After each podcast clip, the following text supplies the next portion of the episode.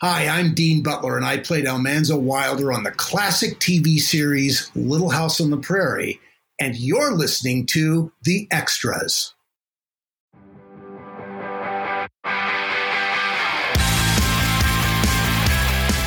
Hello and welcome to The Extras, where we take you behind the scenes of your favorite TV shows, movies, and animation, and their release on digital, DVD, Blu ray, and 4K, or your favorite streaming site.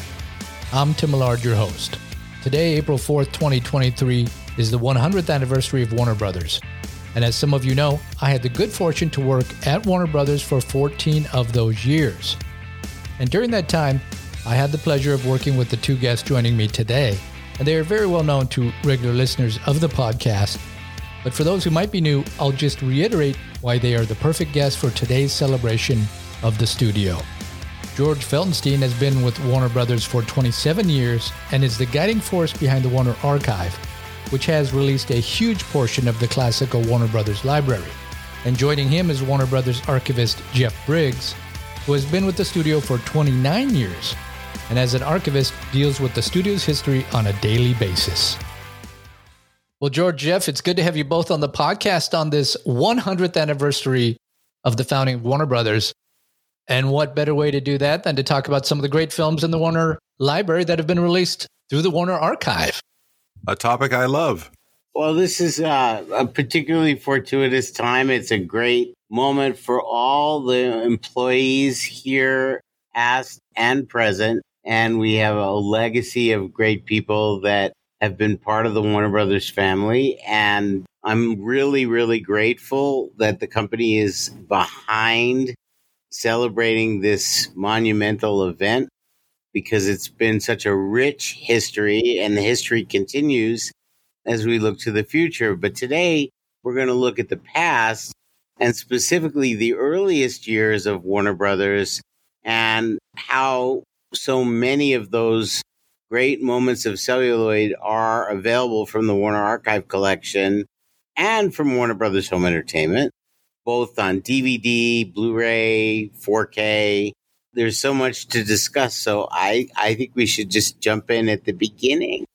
So, how far back does the Warner Archive kind of go in the history of the releases of the studio? So, the beginning of Warner Brothers history after the April 4th 1923 incorporation, as it is reflected in the releases from Warner Archive, uh, begins with Beau Brummel starring John Barrymore, which was a 1924, obviously silent film. It was hugely successful. And John Barrymore's arrival at Warner Brothers was pretty special, wouldn't you say, Jeff? Absolutely, he was certainly their first big uh, human star. Um, uh, no, uh, Rin Tin Tin preceded him by a year or so, but I think getting Barrymore, an actor of his stature, who had done he had done some films, but he was known as a stage actor, of course, to obtain him to make uh, motion pictures was a big coup for the studio, and it gave them an air of legitimacy. I think something they really craved um, as they were trying to, you know, enter the realms of the big movie studios. That was in in 24, you said, Jeff? Right, 1924. Yeah, just like in the second year of the company then. Right. Yeah. And that was certainly their most prestigious release of 1924 and one of the few movies from that year that probably still exists. And uh very good film too. And the irony of why it still exists, just to give some context, there was a terrible fire that occurred on the Warner lot in the early 30s, I believe. 1934.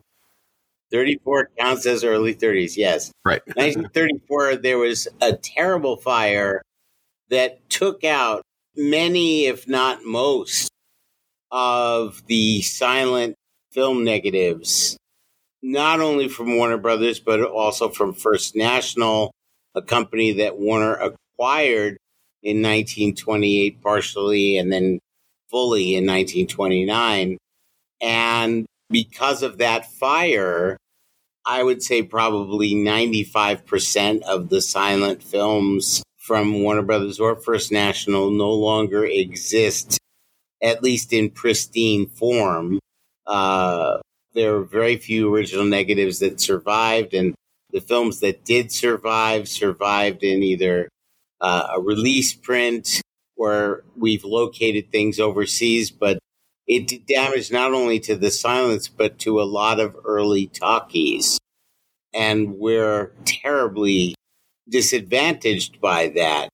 Beau Brummel was purchased by MGM for remake.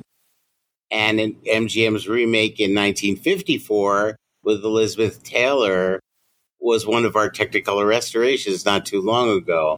So I don't know exactly when the transaction of selling the literary property and the remake rights uh, happened, but the film elements went from Warner Brothers to MGM at some point, and I think that's one of the reasons Beau Brummel survives. But it is really an entertaining costume drama and shows why Barrymore was so important. And so, therefore, it's very appropriate that we're talking about John Barrymore because he played such an important part in the history of the company.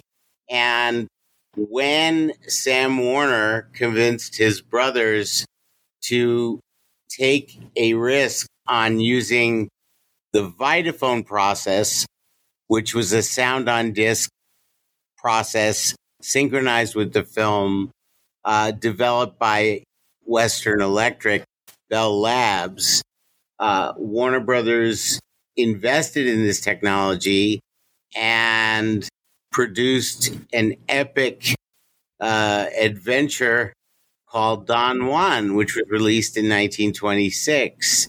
And it premiered in August of 1926 with a series of short subjects preceding it. And Don Juan was a silent film with synchronized music and sound effects, no dialogue. And at the time, they didn't think that the Vitaphone would be used for bringing talking to films.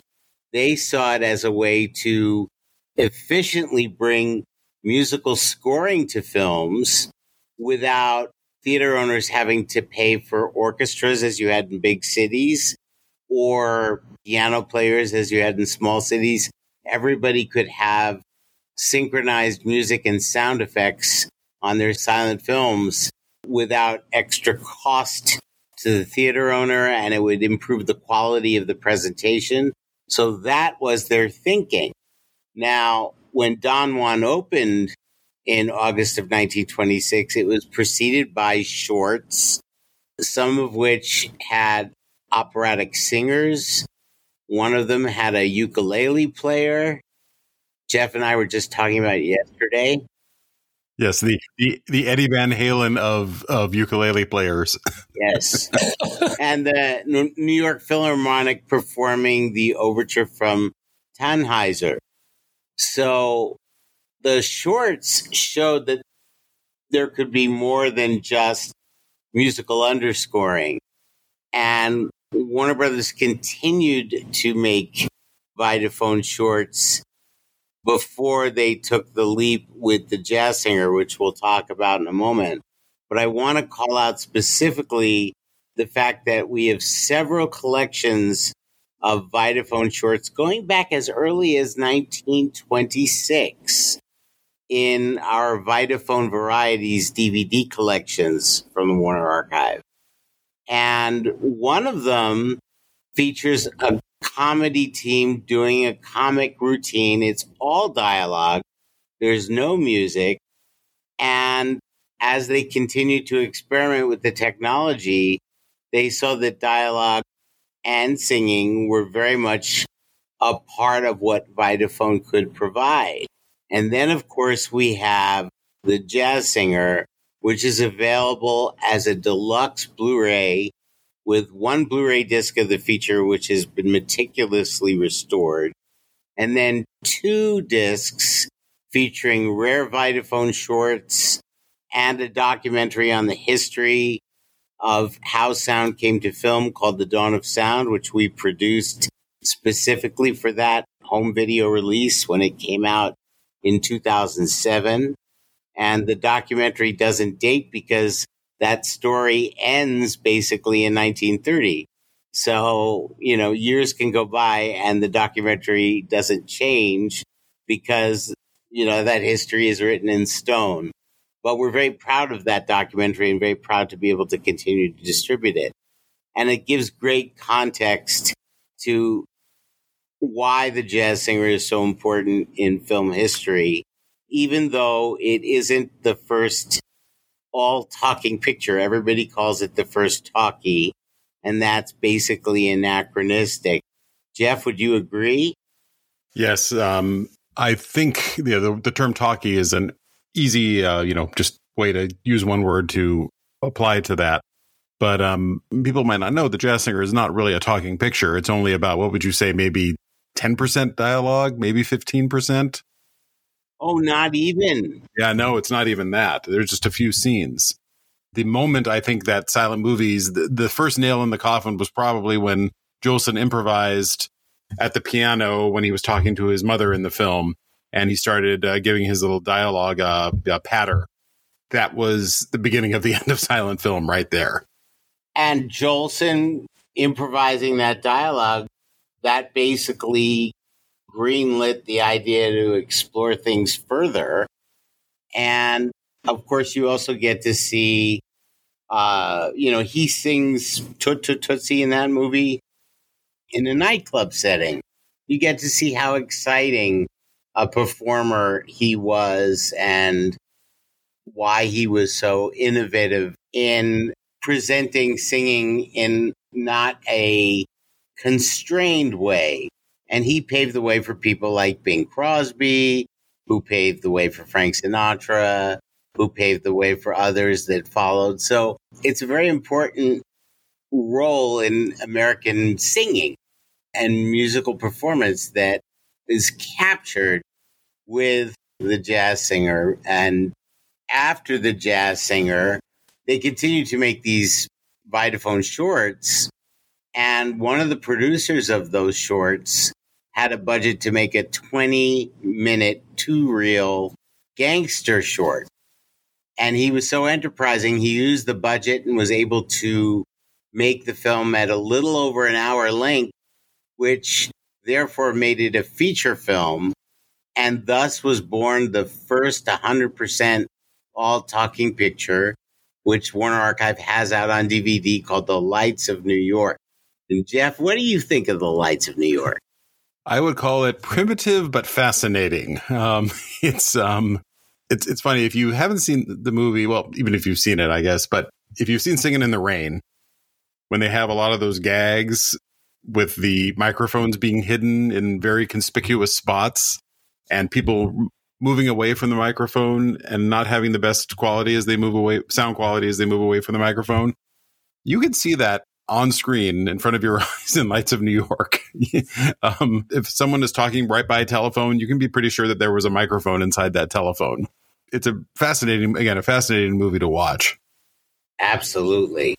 If I may, if I want to just jump back to Don Juan for a second, one thing that's interesting from a Vitaphone standpoint is Don Juan, the DVD of that, which I have on my shelf right next to me, has the option of playing all those Vitaphone shorts. And it's about an hour's worth of Vitaphone shorts before the film. So you can recreate what those audiences in New York experienced that summer night in 1926.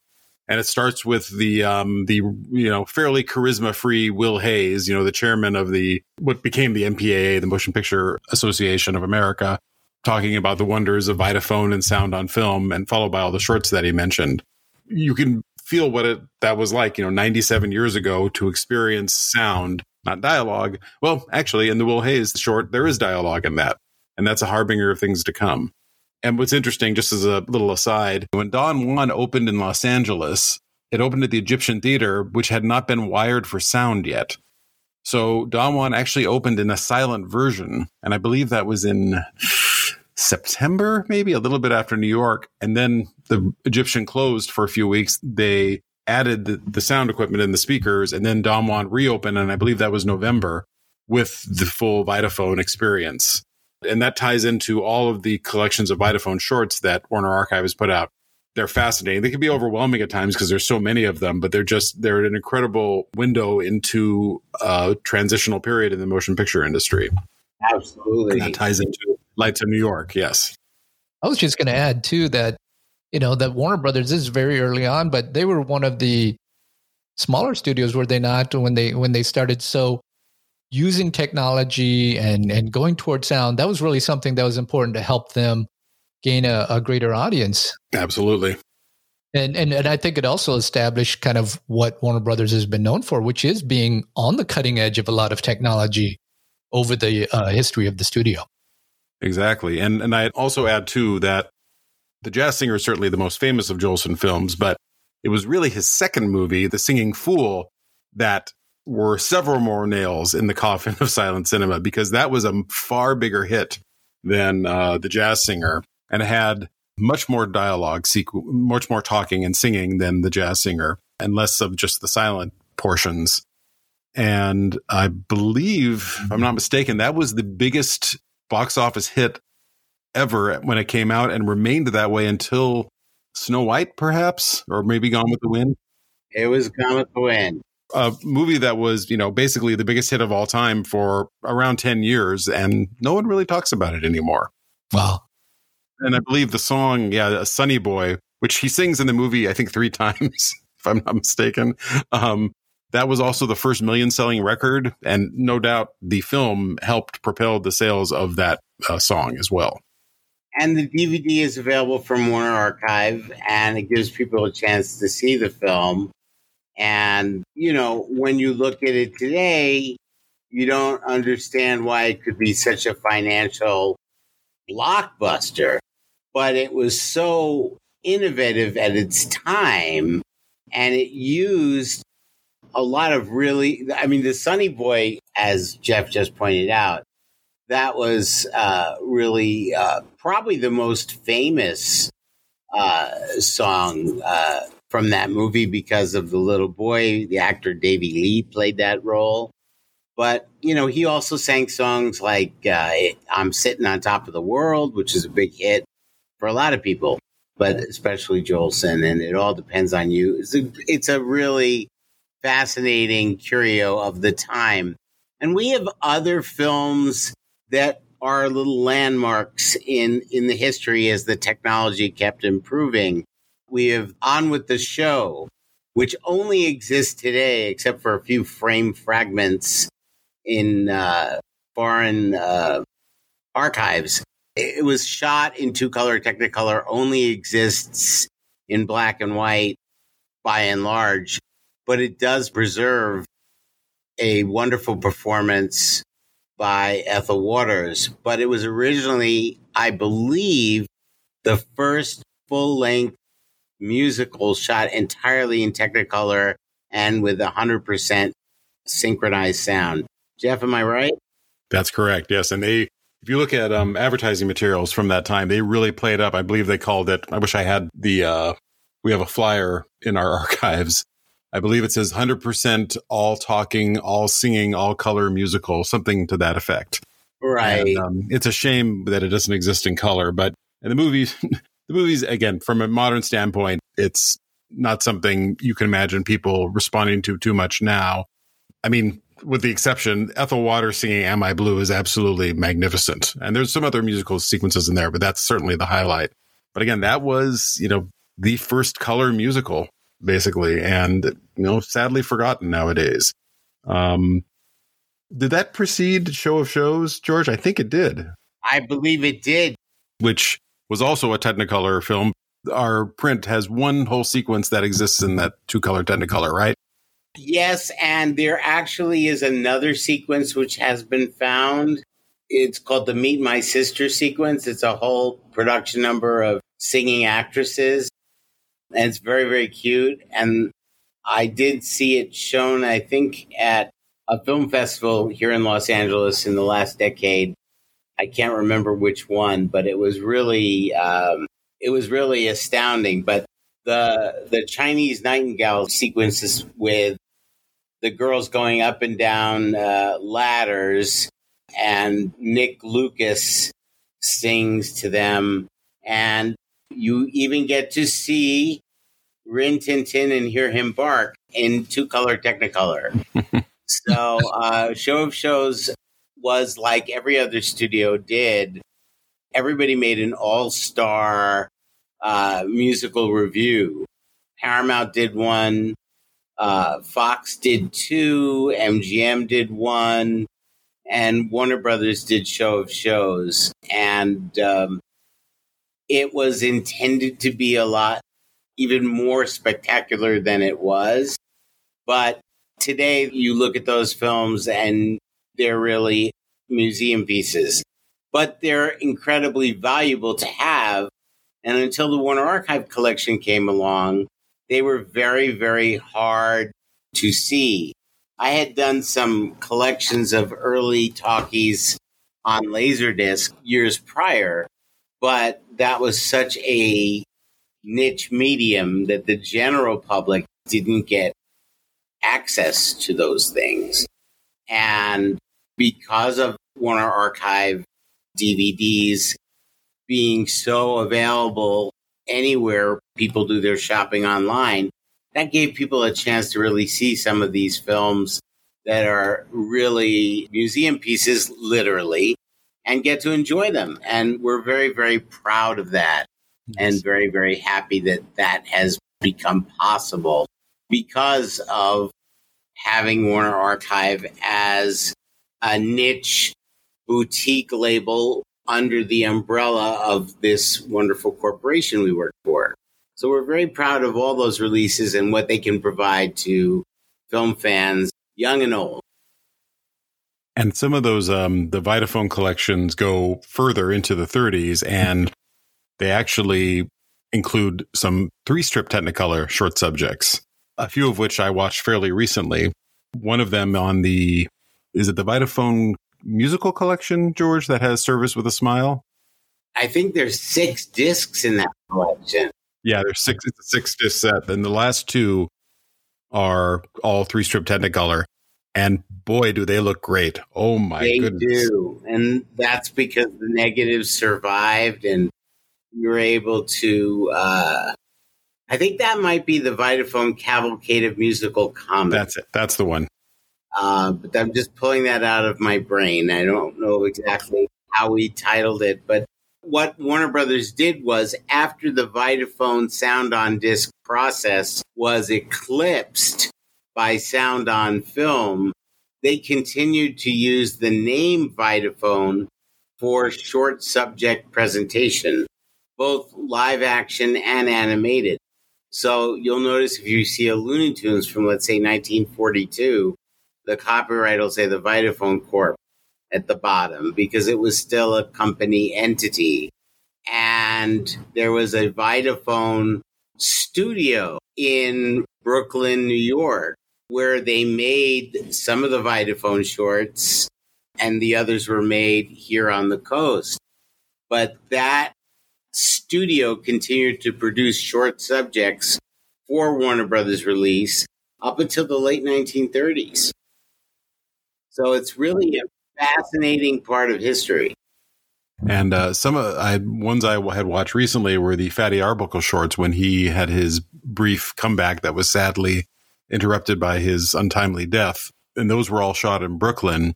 And if you're a fan of uh, early comedy, even silent comedy, which I mean, they're sound films, but they definitely have that silent comedy appeal. Those Arbuckle shorts are are are really treasures, and there's some amazing and very very funny stuff in those. And until Warner Archive, you wouldn't have been able to see those anywhere. That is true, and it's been overwhelming to be able to go from virtually no Vitaphone shorts to the Jazz Singer release, which had a few of them on there, and then to be able to present collections as we continue in partnership with our friends at the UCLA Film and Television Archive and our friends at the Library of Congress. We're all joined together in this quest to find missing discs and reunite them for the picture with the picture if the picture still exists. And this is an ongoing cause. And I want to call out and honor the memory of the founder of the Vitaphone Project, a wonderful man named Ron Hutchinson, who sadly passed away a few years ago and is sorely missed by all those who knew and loved him but he was passionately dedicated to leading the charge to bring Vitaphone discs and film together in partnership with Warner Brothers and the archives. And if it wasn't for Ron and other individuals 30 years ago, more than that even, we would not have a lot of these great Vitaphone shorts to present to the public. So I have to shout out to Ron Hutchinson. And of course, we should shout out to Sam Warner, who really led the charge to develop Vitaphone. And single handedly, if one person more than any other was responsible for sound revolutionizing the motion picture industry, it started with Sam. Jeff, would you agree? Absolutely. Yeah, he's. I can't say without him there wouldn't have been sound uh, on film, but it wouldn't have happened as soon and wouldn't have been as big a success because at that point, at least in 19, you know, 26, 27, the Vitaphone technology, primitive by today's standards, which was sound on disc, they were actually playing, you know, what we would call records nowadays, single sided records that were in sync with a projector. And sound on film at that point, you know, correct me if I'm wrong, George, but it was still the quality of it didn't, couldn't rival what Vitaphone disc could rival at that time, right? That's true. And then what ended up happening was there were the optical processes. One that was uh, sponsored primarily with the financing from William Fox. And then there was a similar optical process that was uh, being fostered by RCA. And those optical sound on film processes ended up being more practical and more successful. In the long run, Vitaphone made sound on film possible and started the revolution. But the practicality of synchronizing the disc, if you lost one frame on a print, you'd be out of sync. So the sound on film process ultimately made more sense for everyone. So the Vitaphone process eventually was uh, sunset. However, it broke through at a crucial time and helped our company to grow into a major studio, so much so that they bought First National, acquired hundreds of theaters, and became as powerful a studio as the other big studios like Paramount and Fox Film, and of course, Metro Goldwyn Mayer. So they were in the competition and really doing remarkable films. And that's a great segue to talk about technology and sound and color all coming together because Warner Brothers had made a commitment to the Technicolor Corporation for a great deal of color film and they had to complete their contract and their commitment. And they ended it by making two two color horror films that have recently been restored through the joint efforts of ourselves UCLA the Film Foundation with funding from the George Lucas Family Foundation. We were able to bring 1932's Dr. X with Lee Tracy and Lionel Atwill, and 1933's Mystery of the Wax Museum with Lionel Atwill and Fay Wray. Beautiful restorations that were never possible on Blu ray. And they represent a very important moment in Warner Brothers history. And with the completion of those films, Warner Brothers' commitment to the Technicolor Corporation ended. And meanwhile, the Technicolor Corporation was developing their three color process. We'll talk about that a little later on in this podcast and how Warner Brothers got involved with that. But one of the things that set our studio apart in the early 30s and going on for decades thereafter was Warner Brothers was the proletariat studio. Warner Brothers was the studio of the people. making films ripped from the headlines that were about common man issues and not being afraid to take on social issues with a sense of reality that you would not find in films from other companies. And this is before the enforcement of the production code. So we released on DVD 10 collections under the uh, branding of Forbidden Hollywood. And we did so starting in 2004 with Warner Home Video. And then Warner Archive picked up the mantle after three releases through Warner Home Video. Warner Archive released volumes four through 10. And almost all the films in those collections, not all, but almost all, are Warner Brothers films because the Warner films were so groundbreaking and risk taking. And I've talked about these sets with great pride for many years. But if we're talking about the history of Warner Brothers, you can't overlook the importance of films like Babyface with Barbara Stanwyck and how we found a pre release version that was even more salacious than what was released. And you also see films starring the great Warner performers of the era who went on to even greater heights at Warner Brothers, and we'll talk about them in a minute. People like Edward G. Robinson, James Cagney, Bette Davis, they were all making these kind of cutting edge films. And then there are performers who aren't as well remembered today beyond diehard film fans whose great work is represented in these early collections, people like Kay Francis.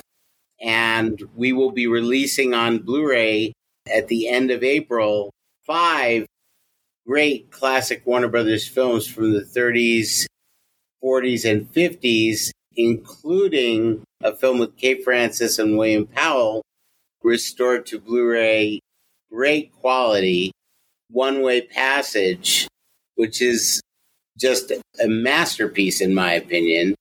And there you have Kay Francis and William Powell in a pre code film that was released as a single disc, not in a Forbidden Hollywood collection on DVD, but now is coming to Blu ray with a 4K scan off the original camera negative.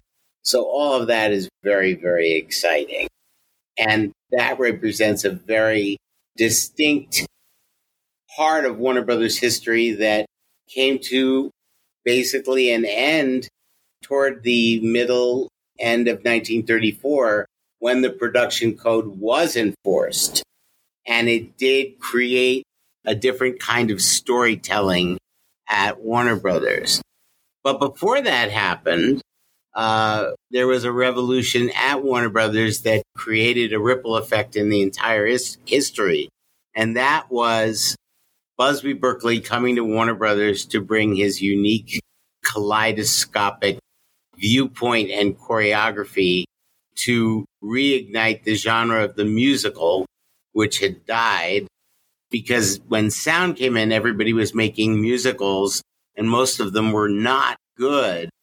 And it got to the point in 1931 where uh, theater owners were hanging out signs saying, This is not a musical and films that were made with musical sequences had all the songs taken out before they were released. Musical was considered the dirtiest word in Hollywood. And it was 42nd Street at Warner Brothers that really completely brought the genre back. And across town, over the mountain at RKO, they made a musical called Flying Down to Rio with supporting players Fred Astaire and Ginger Rogers toward the end of 1933, and with the Warner Busby Berkeley musicals like 42nd Street and the Fred and Ginger appearance at RKO, the genre was back and there to stay for decades to come. We have three of the Busby Berkeley Warner Brothers musicals on Blu ray, which we're very proud of.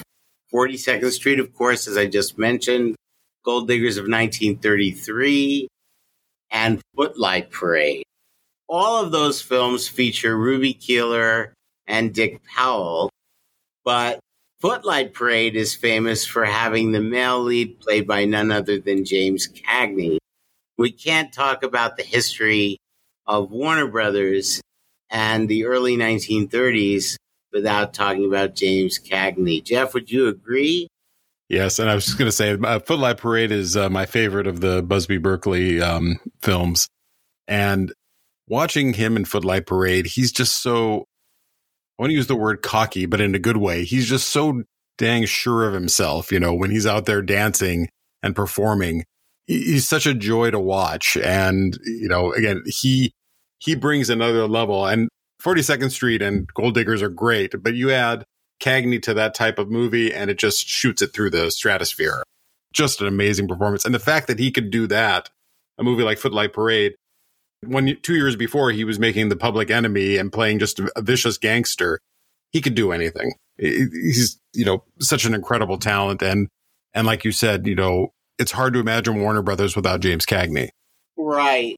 And so what Warner Brothers is most famous for once the early talkies were passed and the early sound era began, Warner Brothers established itself very quickly with a film that was released at the dawn of 1931, and that was Little Caesar, directed by Mervyn LeRoy and starring Edward G. Robinson, New York stage actor who had just come to Hollywood uh, and done a few films before he landed at Warner's playing Rico in Little Caesar. And the gangster was the hero, basically. Uh, something that wasn't allowed once the production code was enforced. But Robinson became an instant star, and Warner Brothers Home Entertainment released a Blu ray restoration of Little Caesar uh, I would say probably somewhere around 2008 or 9, that was revelatory in how much better the film looked. But we have many of Mr. Robinson's films for Warner Brothers on Blu ray. Most recently, we released Confessions of a Nazi Spy, and uh, Jeff was kind enough to join me here on the Extras podcast to talk about that film. So we would suggest you look for that podcast if you want to learn more about it. But it's brand new and doing very well out in the market. We also had one of Robinson's greatest performances in The Seawolf with John Garfield as his co star. And that Blu ray restored, I'd say, uh, about 15 minutes or so of footage that had been unseen since the film was re released for a reissue. And we were very proud of that release. Robinson also made a great performance that people still talk about in Key Largo with Bogart and Bacall. And even as late as 1955, he was playing the tough guy in Hell on Frisco Bay with Alan Ladd, which is Warner Archive Blu-ray in breathtaking CinemaScope. But we're getting a little out of the era here. Going back to Cagney, he came to Warner Brothers also from the stage. He had been in a play called Penny Arcade, and Joan Blondell and Cagney were both put under contract to Warner Brothers. And when that stage play was made into a film, they starred in it. And the film version is one of the Forbidden Hollywood DVD titles. But that didn't make Cagney a star. It took about a year. And then he starred in The Public Enemy, directed by William Wellman, which today, 90 plus years later, packs a huge punch. And that is a Blu ray available from Warner Brothers Home Entertainment. I think, um, George, if I may, really quick, um, when you said that, I was I was going to say packs a punch. Um, related to these pre-code films and the the social consciousness films that Warner is famous for. 80, 90 years later, they still pack a punch. I'm going to use that phrase because we recently dug up an old uh, Warner Brothers uh, trade ad from the teens, and they advertise the movies down the side of the ad as pictures with punches. I think that's a perfect term.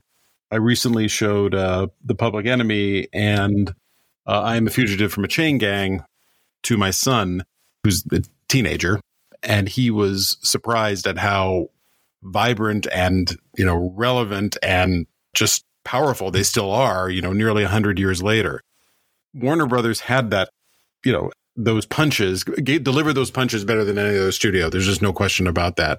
Um, and it's something that the studio is justifiably proud of, you know, even to this day. Without question. And we are very fortunate to have so much Cagney available in the Warner Archive collection.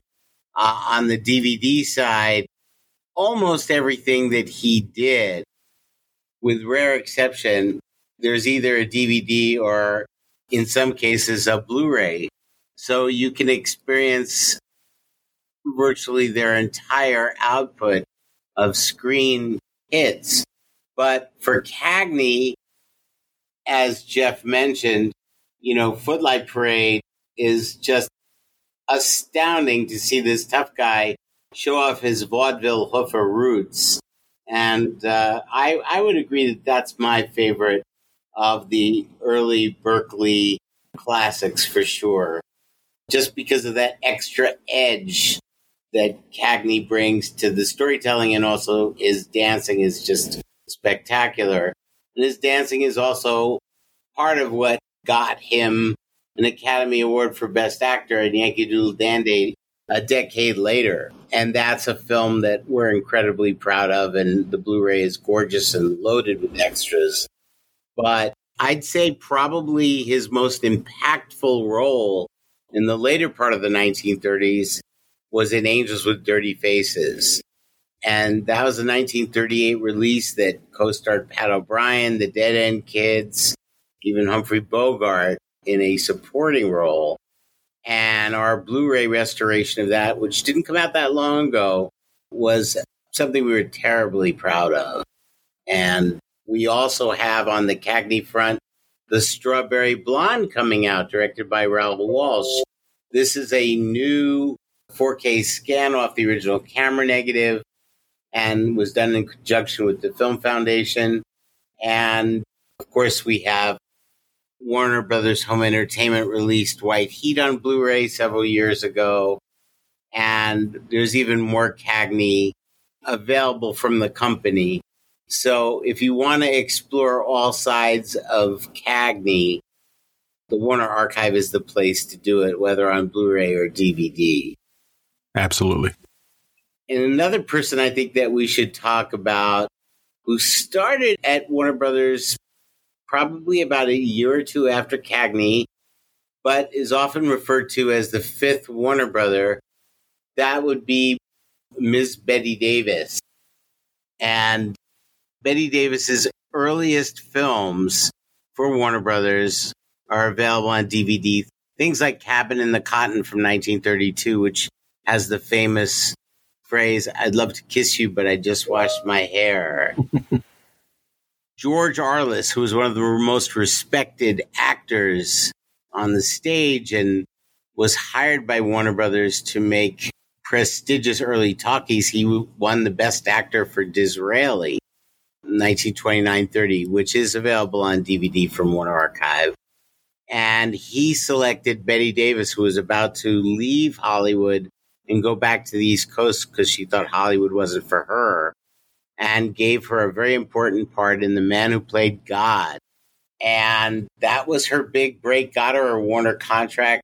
She appeared in Cabin in the Cotton with Richard Barthelmess. And most of her early work is available from Warner Archive on DVD. And then when you get to 1938 and her second Oscar for Best Actress for Jezebel, Warner Archive steps in happily with a Blu ray release of the film that gave Bette Davis her chance to be a Southern Belle when everybody was speculating on whether she would get to be in Selznick's Gone with the Wind. Happily, she got to be Julie and Jezebel wearing that amazing red dress that You'd swear you saw Red, even if it's a black and white movie. Directed by William Wyler. Gorgeous restoration on our Blu ray. And then we have The Private Lives of Elizabeth and Essex, Technicolor restoration on Blu ray. Uh, Dark Victory, which she was nominated for an Oscar for Best Actress the same year as Elizabeth Essex. She made four films for Warner Brothers that year. Dark Victory is available from Warner Brothers Home Entertainment on Blu ray. And we put out a wonderful Blu ray of The Letter from 1940, a remake of the 1929 Jeanne Eagels early talkie. Uh, Warner Brothers bought the rights to the Somerset Maugham story from Paramount so that Bette Davis would have that as an ideal vehicle. And we must have over 20 Bette Davis movies available either on DVD or Blu ray. And my hope is that someday we'll have Bette Davis available on 4K. But right now, you've got a lot to choose from to see the great films that she made for the studio and why she was considered the fifth Warner brother. And since you mentioned uh, the private lives of Elizabeth and Essex, uh, good uh, opportunity to bring up another Warner Brothers legend who started his career in the 1930s, and that would be Errol Flynn. Incredibly um, charismatic, athletic actor who began his career. George, didn't he start in some uh, of the films that Warner made in, in the UK?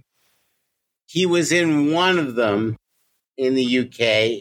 He made his first appearance in a film called In the Wake of the Bounty, which had nothing to do with Warner Brothers, and told the same story as Mutiny on the Bounty, but that film was made down under. And based on that film, he had a brief sojourn in the UK at the Warner Brothers Teddington Studios, where he had a small part. And then he came to Burbank and had another small part in the film. And when Robert Donat pulled out of Captain Blood at the last minute, they decided to take a risk with 23 year old Errol Flynn, and the risk paid off and made him a huge, huge star. The star was born.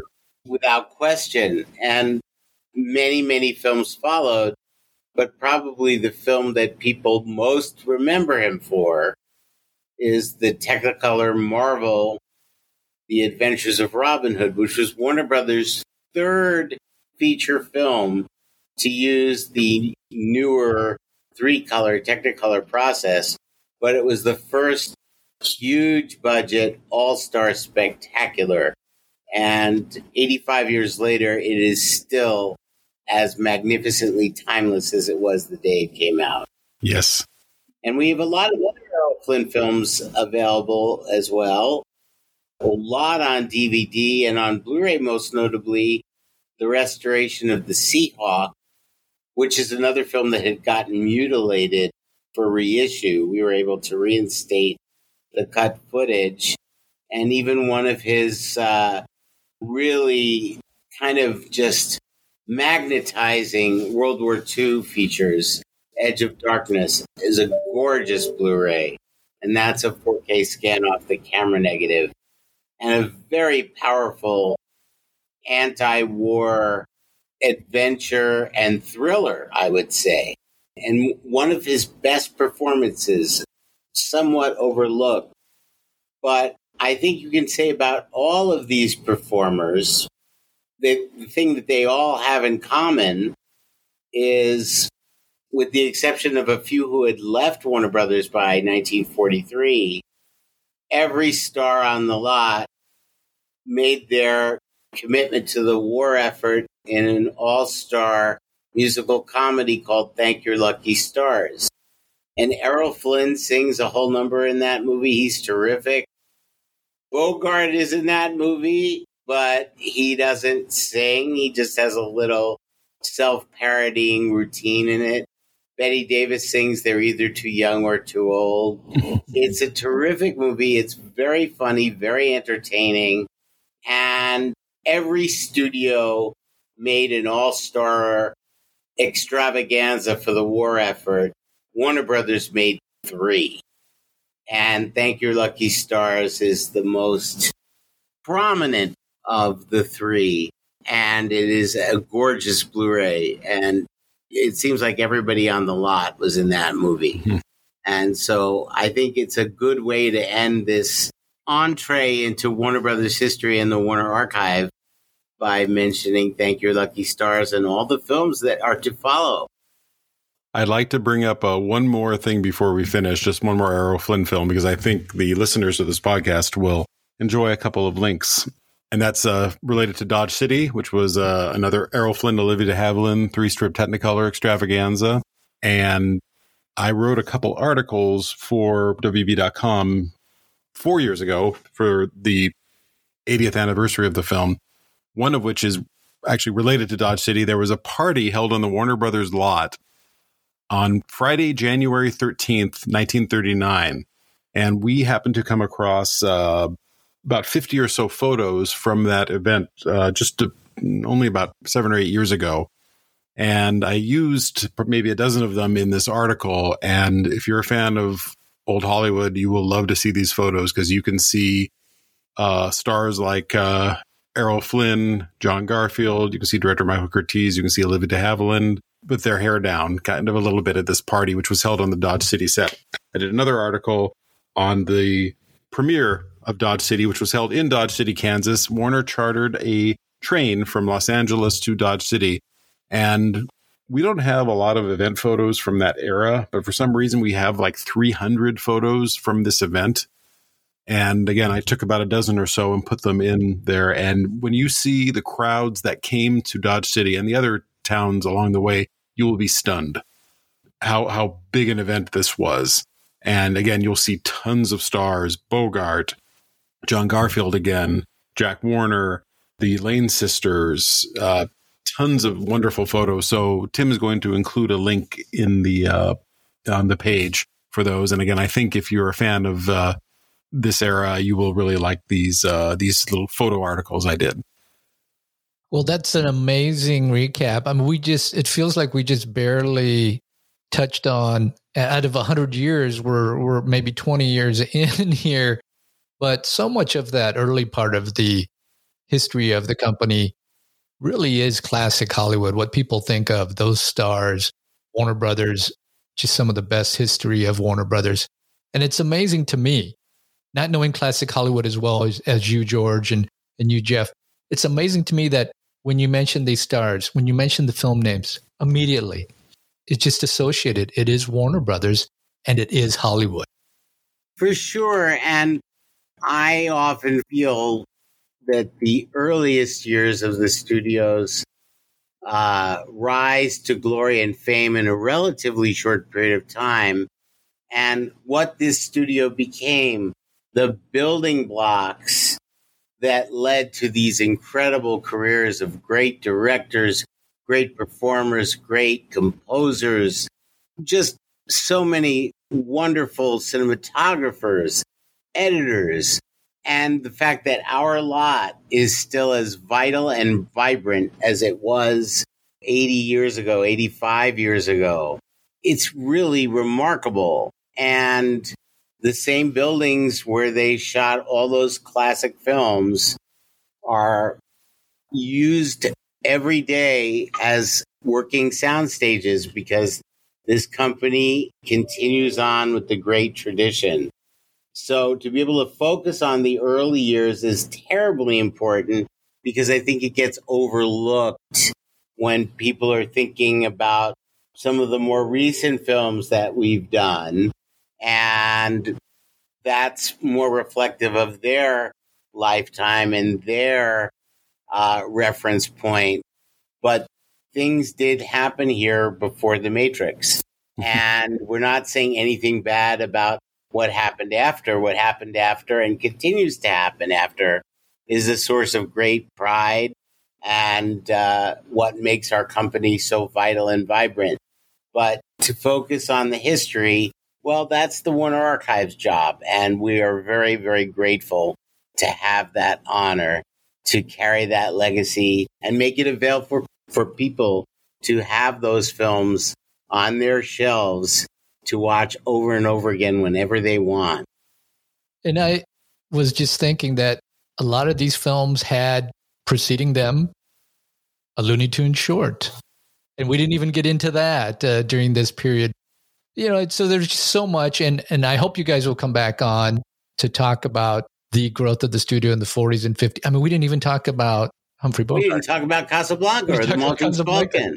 exactly. There's so much. There's so much greatness that went on, you know, in in the studio, and um, it's it's George and I are very fortunate, and Tim, you were part of the story too. You know that that to have worked there, right? And uh, you know, I feel fortunate that I'm be able to you know research the history of the studio and share the history of the studio as well. It, it's so rich, and you just keep peeling back. There's layers and layers, and there's so much. I mean, you know, we just talked for almost an hour, and there's so much we didn't talk about. It, it, there's it's it's so rich and so deep, and so yeah, I think George, we should come back and keep talking about it. What do you Without think? Without question, I didn't even open up the animation door because that, in and of itself, would be multiple podcasts. Yeah, but we'll certainly talk about Looney Tunes and uh, especially as I believe the 1940s through the early 1950s were truly the golden age for Looney Tunes. When you had the characters all in full throttle and the animators were just at their peak. So that's just a little preview of the next time we'll all get together to salute the 100 years of Warner Brothers and the Warner, Archive, Warner Archives involvement in bringing that to the consumer. It's always great to have George Feltenstein and Jeff Briggs on to talk about Warner Brothers, as their knowledge of the studio and the films in the Warner archives is unsurpassed. For those of you interested in ordering any of the films discussed today, I will have some links in the podcast show notes and even more on our website at www.theextras.tv. So be sure and check those out. If you're on social media, be sure and follow the show on Facebook or Twitter at The Extras TV or Instagram at theextras.tv to stay up to date on our upcoming guests and to be a part of our community. And you're invited to a new Facebook group for fans of Warner Brother films called the Warner Archive and Warner Brothers Catalog Group. So look for that link on the Facebook page or in the podcast show notes. And for our long term listeners, don't forget to follow and leave us a review at iTunes, Spotify, or your favorite podcast provider. Until next time, you've been listening to Tim Millard. Stay slightly obsessed.